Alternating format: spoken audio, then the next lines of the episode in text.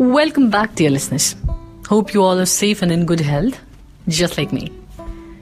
As you all know, the last few weeks were nothing less than a roller coaster ride for me. But, as always, your dear Zia has managed to beat all the odds and come out like a star. in the last episode, I talked about how a woman lives her life in 2075 with equality and dignity, and sharing it with you made me feel a lot better. So today, I feel blessed for all the love that you Fujiites have showered on me. This brilliant community keeps me intrigued throughout the day with amazing works, opinions, and ideas. What a platform! So, guys, since I am in such a jolly mood today, I thought why not share an interesting story with you all that I'm sure most of you might have experienced at least once in your lifetime. It is a tale of travel, love, and of course, a lot more. Want to know more? Keep listening. This podcast is Zia narrates her last trip before the lockdown. lockdown, guys, lockdown. I am sure none of us would have imagined, even in our worst of dreams, that the fast paced life world we live in would get affected by a deadly virus that has the power to end lives in a jiffy. And why would we? The life before the COVID 19 pandemic was full of adventures, rush, and unstoppable experiences. We all were so occupied in living a life like we did that we didn't see such a situation coming, knocking our doors and taking our breath away. I know, I know a lot has already been said and done about the deadly coronavirus, but the reason why I am talking about it is because something that happened with me on my last trip just before the lockdown. Yes, brace yourselves. So in March 2020, I decided to take a break from what all was going in my life and take a solo trip to a place where I knew no one. After a lot of online browsing, research, and suggestions from my friends, obviously, I zeroed down on Ladakh, a heavenly region located in the western Himalayas of northern India.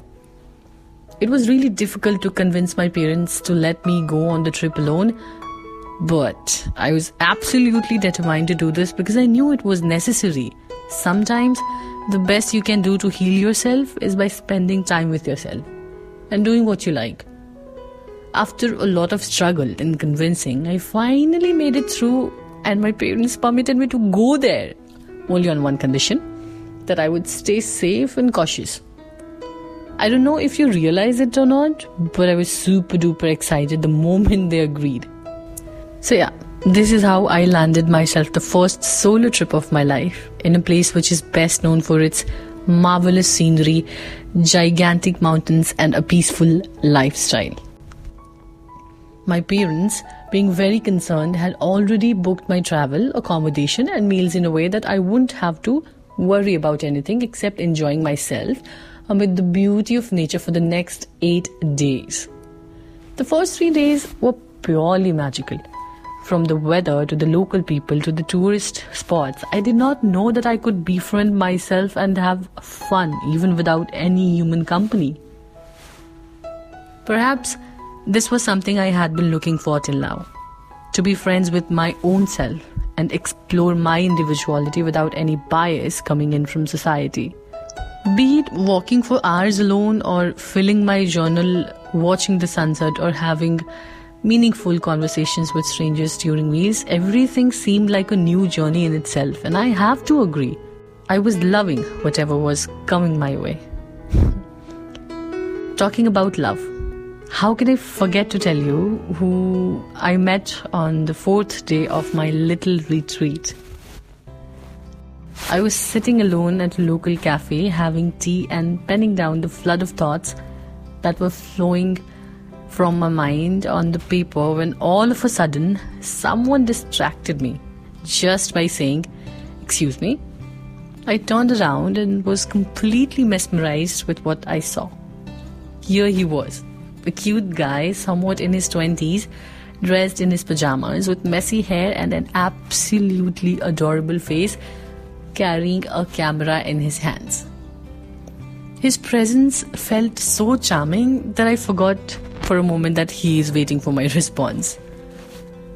Coming out of my thought bubble, I asked him what he wanted from me. He told me that he was a photographer by profession and was working on a project that required him to click portraits of people who he found intriguing. Okay, quote unquote. Did he find me interesting? I asked myself and smiled. I asked him what was it about me that made him think I could be an eligible subject for his lens. To which he replied that the way I was holding my pen and smiled in between as I wrote something in my diary showed how dedicated I was towards something as basic as writing. I must admit, my dear listeners, I was taken aback by the way he observed me. Without thinking twice, I smiled and agreed to him taking my picture and shyly posed for him as well. And this was it the beginning of a new friendship. He joined me for tea and we talked about each other's life and background till late evening when I realized it was time for me to go back to my hotel. Call it coincidence or anything, it happened that he was staying in the hotel just next to mine. And we decided to walk back together. Such a gentleman he was. He bid me goodbye when we reached the entrance of my hotel and gave me his number in case I would like any help with anything or would want to have tea again. I came back to my room, gushingly and quickly called my friend and told her everything that has happened. From telling her that his name was Sparsh to him being a 21 years old photographer from Bangalore who was trying to explore life and learn as much as he could, just like me. I couldn't stop myself from thinking about him over and over again. And as cliche as it may sound, I ended up messaging him to meet me the very next day for a walk. For the next four days, we continued to meet and explore a lot of places and cuisine together. And would talk for hours and hours, once even till morning. Even though I had come here on a solo trip, I found someone who I greatly resonated with and would love to be friends with. On the ninth day of my expedition, it was finally time for me to say goodbye and return home. We decided to stay in touch and meet whenever we could because by then we both had realized how amazing we felt in each other's company. With a heavy heart and a lot of memories, I came back home and welcomed back my old life and people again. However, as fate would have it, the world was now a different place to live in. The scare around coronavirus had risen, and since then, we all have been living under a state of lockdown with limited travel and work. With all the online chatting and video calling, life appears more virtual than ever. Moreover, my desire to see Sparsh again is only getting deepened because of the imposed distance and situation. But as they say, good things take time, and I hope one day I'll be able to see him for real again and have those meaningful and unfiltered conversations again, one more time. Hmm. So, with this, we are ending today's episode on the note that no matter what happens, hope is something that has made us cope with the harsh realities of life and something that makes us want to live in the most difficult times of our lives. Thank you so much for tuning in as always. And if you like this episode, then don't forget to comment, like, and share it with your loved ones only on www.fuzia.com. I'll see you all next week with another chapter of my life and another story to share. Stay tuned. Bye bye. Cheers.